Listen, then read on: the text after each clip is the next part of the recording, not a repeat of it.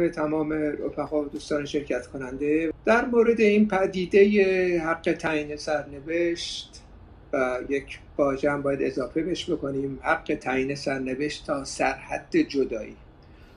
بحث در واقع اساسی این هستش که این بحث انگیز هستش مشاجر انگیز بوده سالهای سال.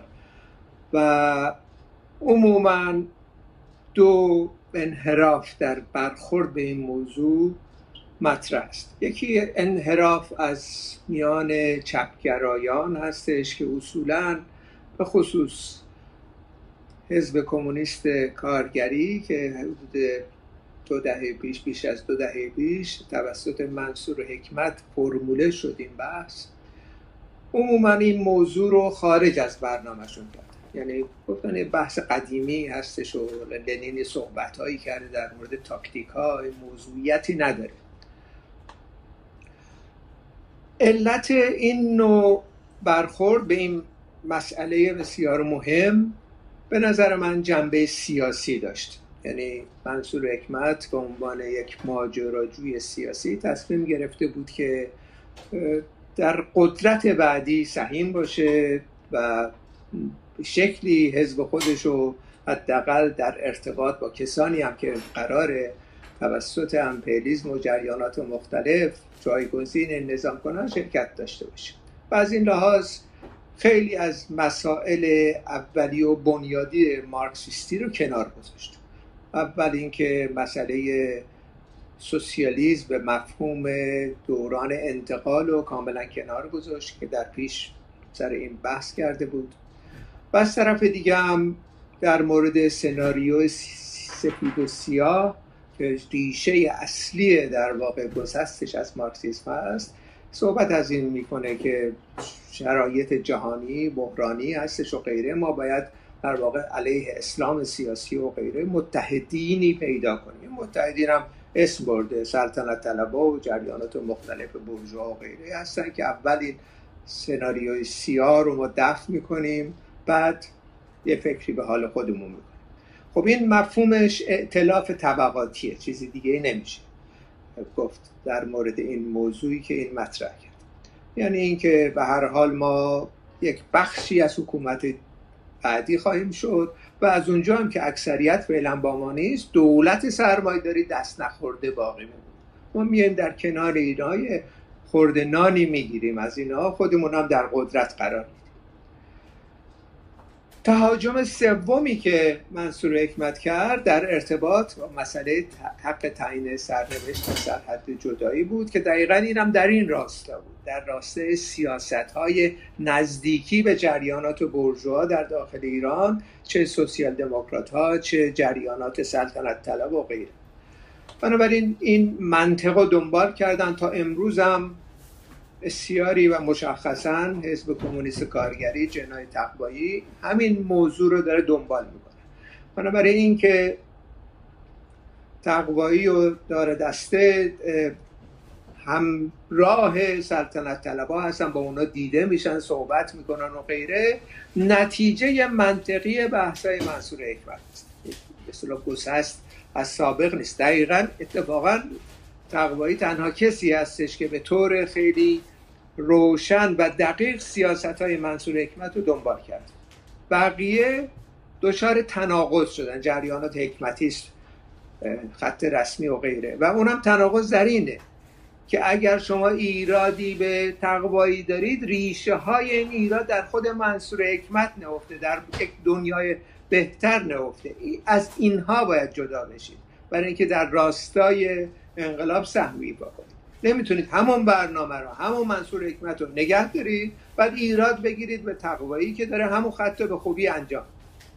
بنابراین این مسئله مسئله سیاسی هست که چپ در واقع بهش دامن زدش بخشی از چپ. الان خب تعداد گرایش های مختلفی که موجود هستن از سابق منصور حکمت کم و بیش در این ماجرا همین بحث رو یه موضوع دیگر هم علم کردن و اونم این که ناسیونالیزم ارتجاعی و غیره هستش.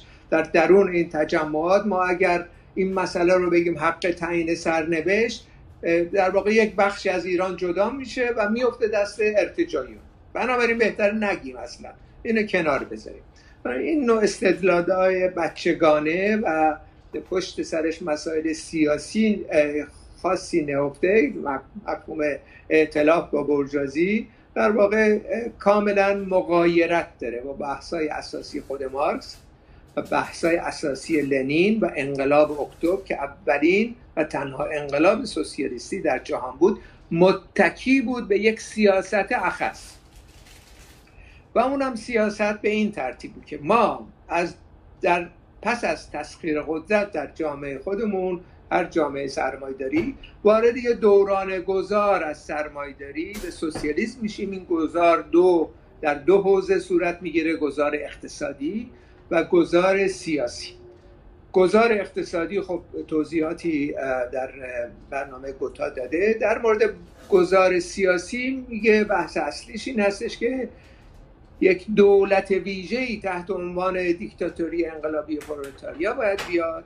اما این کلمه دیکتاتوری ربطی به استبداد و غیره نداره در ضمن. این دیکتاتوری انقلابی پرولتاریا دولت اکثریت مردم در جامعه است. لذا باید دموکراتیک این شکل به خودش بگیره برای این گذار وگرنه این گذار صورت نمی‌گیره. اگر دموکراسی در جامعه نباشه اگر تقسیم کارها در تمام سطوح وجود نداشته باشه گذار از سرمایداری به سوسیالیسم تحقق پیدا نمی‌کنه و به کجرا خواهد رفت به عقب خواهد گشت. و دقیقا دیدیم که استالینیسم دقیقا این کاری کرد گسست کرد از دموکراسی درونی شروع کرد سرکوب کردن مخالفین و همچنین ما دیدیم ما و غیرم. خب به همین ترتیب اینا در واقع کاریکاتورهایی از حزب ساختن در عمل گسست کردن از مسائل اولی و اصلی خود مارکسیسم و اونم رعایت دموکراسی است. دموکراسی خب واضحه که در شامل بسیاری از مسائل میشه. آزادی زنان در وهله نخست یکی از مسائل اولیه همون روزهای اول در واقع این برابری و مساوات باید صورت بگیره و اجرا بشه و اینو در انقلاب روسیه کردن. همون روزهای اول مساوات بین زن و مرد شکل گرفت. این یک جنبه از حقوق دموکراتیک است. جنبه های دیگه آزادی بیان مطبوعات احزاب سیاسی آزاد باشن و غیره هر کسی حق انتقاد داشته باشه و غیره اینا تمام مجموعه ای از بحثایی بود که در اون زمان از پیش از انقلاب صورت گرفت و در دوران انقلاب به اجرا گذاشته شد تا زمانی که خب تهاجم نظامی 14 کشور به, به روسیه متوقف کرد این امور. و یکی دیگه از مسائل اصلی و محوری که اتفاقا لنین خیلی پافشاری می‌کرد سر این موضوع. و اونم این بود که ما در جامعه خودمون ملیت های تحت ستم داریم. اگر اینا به حقوق خودشون نرسن انقلاب سوسیالیستی را فراموش کنید. یعنی در واقع حق تعیین سرنوشت برای ملیتی که در یک مجموعه قرار گرفته یه منطقه جغرافیایی زبان مشترک صحبت می‌کنه. و همچنین دارای یک سنت و تاریخچه متفاوت هست. اینها که در روسیه قرار گرفتن اینها باید حقوق خودشون داشته باشن. ما مهمه که تمام آهاد جمعیت ستمکش رو جلب این انقلاب بکنیم و در, راه در راستای ساختن سوسیالیسم اینا سهیم باشن. وگرنه از انقلاب سوسیالیستی بی معنا هستش. به جایی نخواهد رسید. و این بحثا رو دقیقا خود لنین در بسیاری از مقاله مقالات اشاره کرد که لیست این مقالات و همچنین بحثای مختلفی که لنین در این مورد کرد و نقدهایی که به منصور حکمت داشتیم در این مقاله که پین شده و فقط می‌تونن مطالعه بکنن در مورد حق ملل در تعیین سرنوشت خب در اینجا مسئله ای که لنین مطرح می‌کنه بسیار مهمه و من فقط دو تا نقل قول کوتاه می‌خونم که نشان بدم که این کسانی که میگن لنینیست هستن و با لنین اختلافی ندارن و عکس لنین و عکس مارکس رو در اتاقهای خودشون می‌ذارن به کسب این بحثا رو این کارا رو می‌کنن در واقع. لنین میگه که در یکی از همین نوشته سر همین موضوع میگه سوسیالیسم پیروزمند بایستی ضرورتا دموکراسی کامل برقرار توضیح بیشتر میده. در نتیجه نه تنها باید مساوات کامل ملل تحقق یابد بلکه حق ستم دیده را در تعیین سرنوشت خیش باید رعایت بکنند. یعنی حق ستم حق به سرنوشت خیش یعنی حق جدایی کامل و آزادی سیاسی آنها به رسمیت شمرده میشه بعد در یک مقاله دیگه در مورد ماجرای لهستان سوسیال دموکرات لهستان این بحث می‌کنه. ما قبیا تاکید کردیم که عدم پذیرش اجرای تعیین حق سرنوشت برای ملل تحت نظام سوسیالیستی خیانتی است به سوسیالیسم. خب این بحث های لنین بر اساس این تحلیل ها بود که تونست جمعی آهاد توده ها رو درگیر انقلاب بکنه. از جمله تمام ملیت هایی که اونجا بود. آزادی به تمام این ملیت ها داده شد. حتی کشورهای مجاور آزاد شدن. قرارنامه ننگین 1907 در ارتباط با ایران لغو شد بلافاصله. یعنی متد رعایت دموکراسی رو داره نشون میده انقلاب اکتبر. فنلاند لهستان استقلال پیدا کردن. چه بسا که امروز هم حتی به فنلاند کسانی مسافرت کنم می‌بینم مجسم های لنین کماکان اونجا هستش. یعنی در واقع یه همچی تأثیری بعد از صد سال در میان مردم جهان گذاشت. اون همون اقدامات چند سال اول. خب اینها نشون میده که دموکراسی مسئله مهمیه برای انقلاب. دموکراسی رعایت دموکراسی مهمه از این زاویه که باید جمعی درگیر ساختن سوسیالیسم باشن. انقلاب سوسیالیستی زد و بند نیست که بریم حالا به قدرت برسیم بریم قدرت برسیم چه غلطی بکنید در قدرت میشید مثل حزب توده سه تا نماینده میفرسه دولت قوام از اونا استفاده میشه از کمونیستا استفاده می‌کنن بعد میندازنشون بیرون وقتی جنبش کارگری رو شکست داد و انبا اقسام تجارب تاریخی داریم از این موضوع تمام این ماجرای 1925 27 چین اندونزی انبا اقسام کشورهای مختلف به شکست انجامید. از جمله حزب توده در داخل ایران. رفتن تبانی کردن با برجازی با خمینی. دقیقا ایناست مسئله. مسئله سر اینه که ما دموکراسی وقتی صحبت می‌کنیم پیش از انقلاب مفهوممون روشنه. یک در زاویه از زاویه چشمانداز دموکراسی رو رعایت بکنیم که بدون ملیت های تحت ستم اصولا صحبت از دموکراسی کردن بیمعنا خواهد بود در داخل ایران. همانند بدون سخن گفتن در ارتباط با مساوات زن و مرد و غیره و تمام آزادی های دموکراتیک. این هم بخشی از دموکراسی رعایت دموکراسی در داخل ایران هستش. و از طرف دیگه هم در سطح تشکیلاتی این دموکراسی رو در عمل باید اینا نشون بدن که می‌بینین دیگه. این انشقاقات انشعابات اخراج ها و غیره نشون میده که نه تنها اینا امروز دموکرات نیستن بلکه در آینده هم در کنار همون جریانات در واقع سلطنت طلب و غیره قرار خواهند گرفت. یه جای مقامی هم برای خودشون می‌خوان تصور کردن که اونجا خواهند تونست که در مقام دولت باقی بمونه. خب اینا در واقع مسائل ضد مارکسیستی و لنینیستی است. خود مارکس هم در دوران حیات خودش اشاره می‌کنه در یه سری نامه های مثلا مکاتبات خصوصی با انگلس صحبت می‌کنه که من سابقا جدایی ایرلند از انگلستان غیر ممکن می‌دانستم. یعنی زمانی که حالت مثلا ایرلند مانند همین مسئله ملی ما در انگلستان بود. ولی حالا آن را گریز ناگریز می‌دانم. ولو اینکه پس از جدایی کار به فدراسیون بکشد. یعنی چی؟ یعنی ما باید مسئله ایرلند رو اولویت بدیم. آزادی کارگرای انگلستان مارک صحبت می‌کرد بدون آزادی توده های ایرلندی که اونجا استثمار شدن و غیره امکان پذیر نیستش. یعنی اینها رو باید اول آزاد بکنیم. و اینم باز برمیگرده به همون مسئله دموکراسی که مارکس یکی از بنیانگذاران این عقاید اولیه رعایت حقوق دموکراتیک بود. در نتیجه ما از یک سنت خاصی بیرون میاییم. حالا در این موارد ما می‌بینیم که الان امروز مثلا همین مقاله انتشار پیدا کرد تنها حرفی که حزب کمونیست کارگری یکی از فعالینش زد این بود که این حرفا قدیمی شد. خب حرفای جدید اینه که بریم با سلطنت طلبا مماشات کنیم دیگه.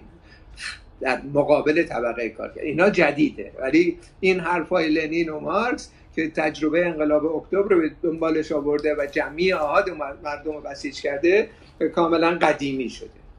بنابراین این برخوردهای بچگانه ای که اینا دارن در واقع دارن لطمه می‌زنن. به جنبش کارگری به اصطلاح از میان برداشتن سنت, سنت های انقلابی.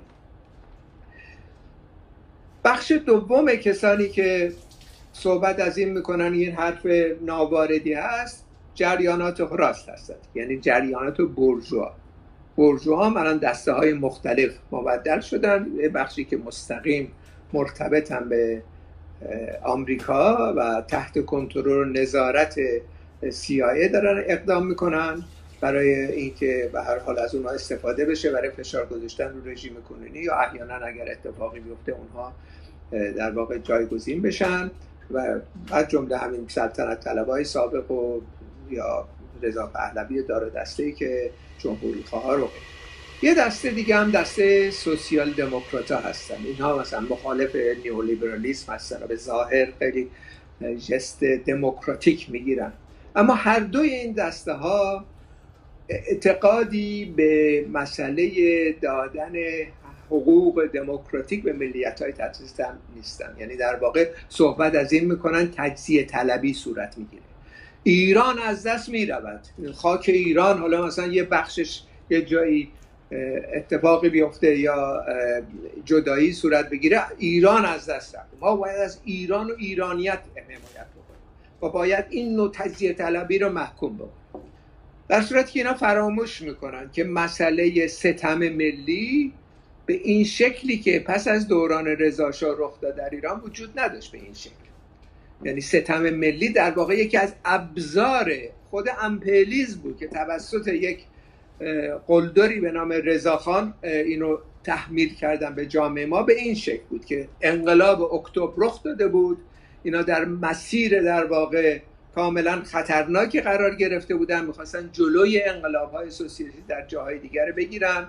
پس از جنگ پایان جنگ اول جهانی 1918 کنفرانس ورسای گذاشتن و پس از اونم دو سال بعدش دقیقا این عمل رو اقدام کردن که تقسیم کردن کردستان رو در واقع پنج مملکت مختلف برای کنترل گذاشتن و در درون این کشورها از جمله ایران و ترکیه افراد مقتدر مثلا استبدادی و غیره رو آوردن منتها صحبت از این کردن که ما می‌خوایم در واقع یک به سرمایداری مدرن ایجاد بکنیم و تمدن تجدد خواهی و غیره خواهد بود و در اون شرایط خاص بود که دست به زدن این مسئله فارس بودن و فارس و کرد و همون یکی ترک و غیره و اینا جزء حکومت مرکزی نمی‌تونن باشه در حاشیه قرار گرفتن و غیره.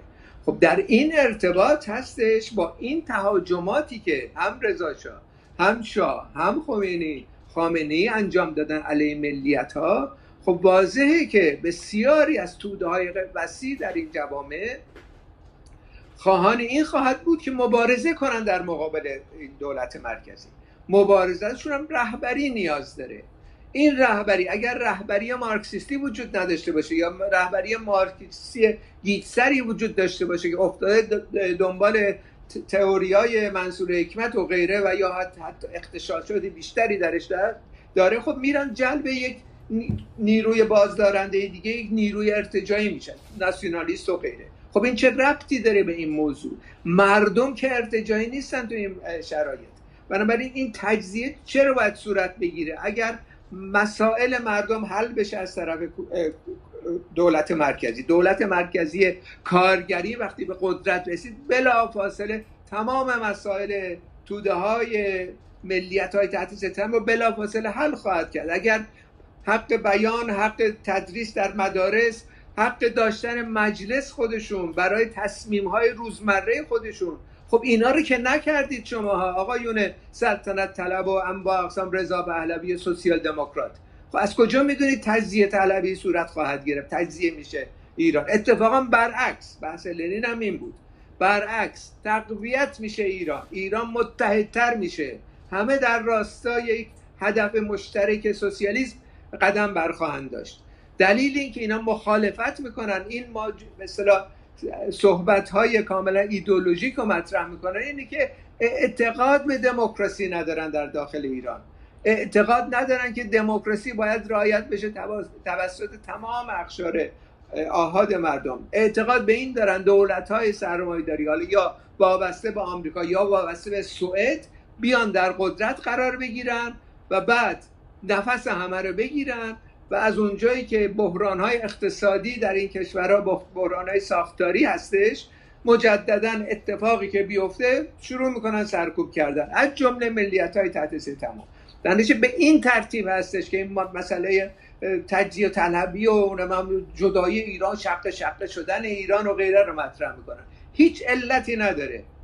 ایران اصولا شق شقه بشه. اگر تکالیف و وظایف توده های وسیع بهشون داده بشه در خودشون در مقام تصمیم گیری قرار بگیرن مجلس خودشون رو داشته باشن در تمام امور تصمیمات درونی منطقه خودشون رو بگیرن در ضمن بخشی از یک دولت کارگری باشن خب این در واقع مسئله کلیدی و اساسی هستش که این دسته دوم به آگاهانه به نظر من رعایت نمی‌کنن. یعنی در واقع دروغ پردازی می‌کنن سر مسئله تجزیه طلبی و, و انشقاق و غیره که صورت می‌گیره. وظیفه کمونیستا در زمانی که انقلاب شد که در میان کردها هستن در میان آذری هستن در مورد عرب هستن و غیره این هستش اونجا در واقع شروع به فعالیت بکنن در کنار تمام جریانات موجود. حالا در برخی از موارد می‌تونه این اتفاق بیفته به دلیل نبود آگاهی. بسیاری از یک ملیت می‌تونه رهبری در واقع ناسیونالیست انتخاب بکنه. خب این کم اتفاق نیافتاده از این موارد. در خود ایران هم چه اتفاقی افتاد. کارگرایی که انقلاب انقلاب به اصطلاح 1357 و سازماندهی کردن شیرای نفت بستن کارگرای شرکت نه و تمام جمعی آهاد در جامعه به دلیل توهمی که داشتن به ماجرای خمینی افتادن. دنبال خمینی چند سبایی. خب این اشکایی نداره. می اتفاق میفته اما وظیفه کمونیستا در هر کشوری در هر منطقه این هستش که این هشدارا رو بدن. مبارزه بکنن نه که خفه بکنن کسانی که رای دادن به یه جریان ناسیونالیستی. و همه تمام مردم حالا ارتجاعیه چون رای دادن به این. اینطوری که تبادل نظر و اتحاد نمی‌تونه صورت بگیره. مبارزه سیاسی شکل می‌گیره به شرطی که دولت مرکزی دولت کارگری باشه. این شرط اصلی هستش. تمام بحث آزاد تمام اخشار مختلف جامعه از حق دموکراتیک برخوردارن و در جهت جامعه سوسیالیستی و ساختن اون گام های مشترک می‌تونن بردارن. و این مسئله حق تعیین سرنوشت از این لحاظ مهمه برای ما. نه اینکه حالا خوب اینا حق تعیین سرنوشت داشته باشن. تا سرحد جدایی به این مفهومه که ما در واقع حقوق دموکراتیکشون رو به حدی رعایت می‌کنیم که و تمام مسائلشون رو حل می‌کنیم. ولی اگر نهایتا خواستن جداشون خب می‌تونن جداشون خب شش ماه بعد یه سال بعد دوباره می‌تونن برگردن. این مسئله خاصی پیش نمیاره. پاسخ این جریانات اینه که سرکوب. میکشیمشون. خفهشون می‌کنیم. این پاسخ نیست در واقع. اینها جریانات ارتجایی هستن که اگر اکنون ارتجایی نباشن اینا در واقع. فعل نهایتا ارتجایی خواهند شد از طریق این سرکوب هایی که صورت با تشکر.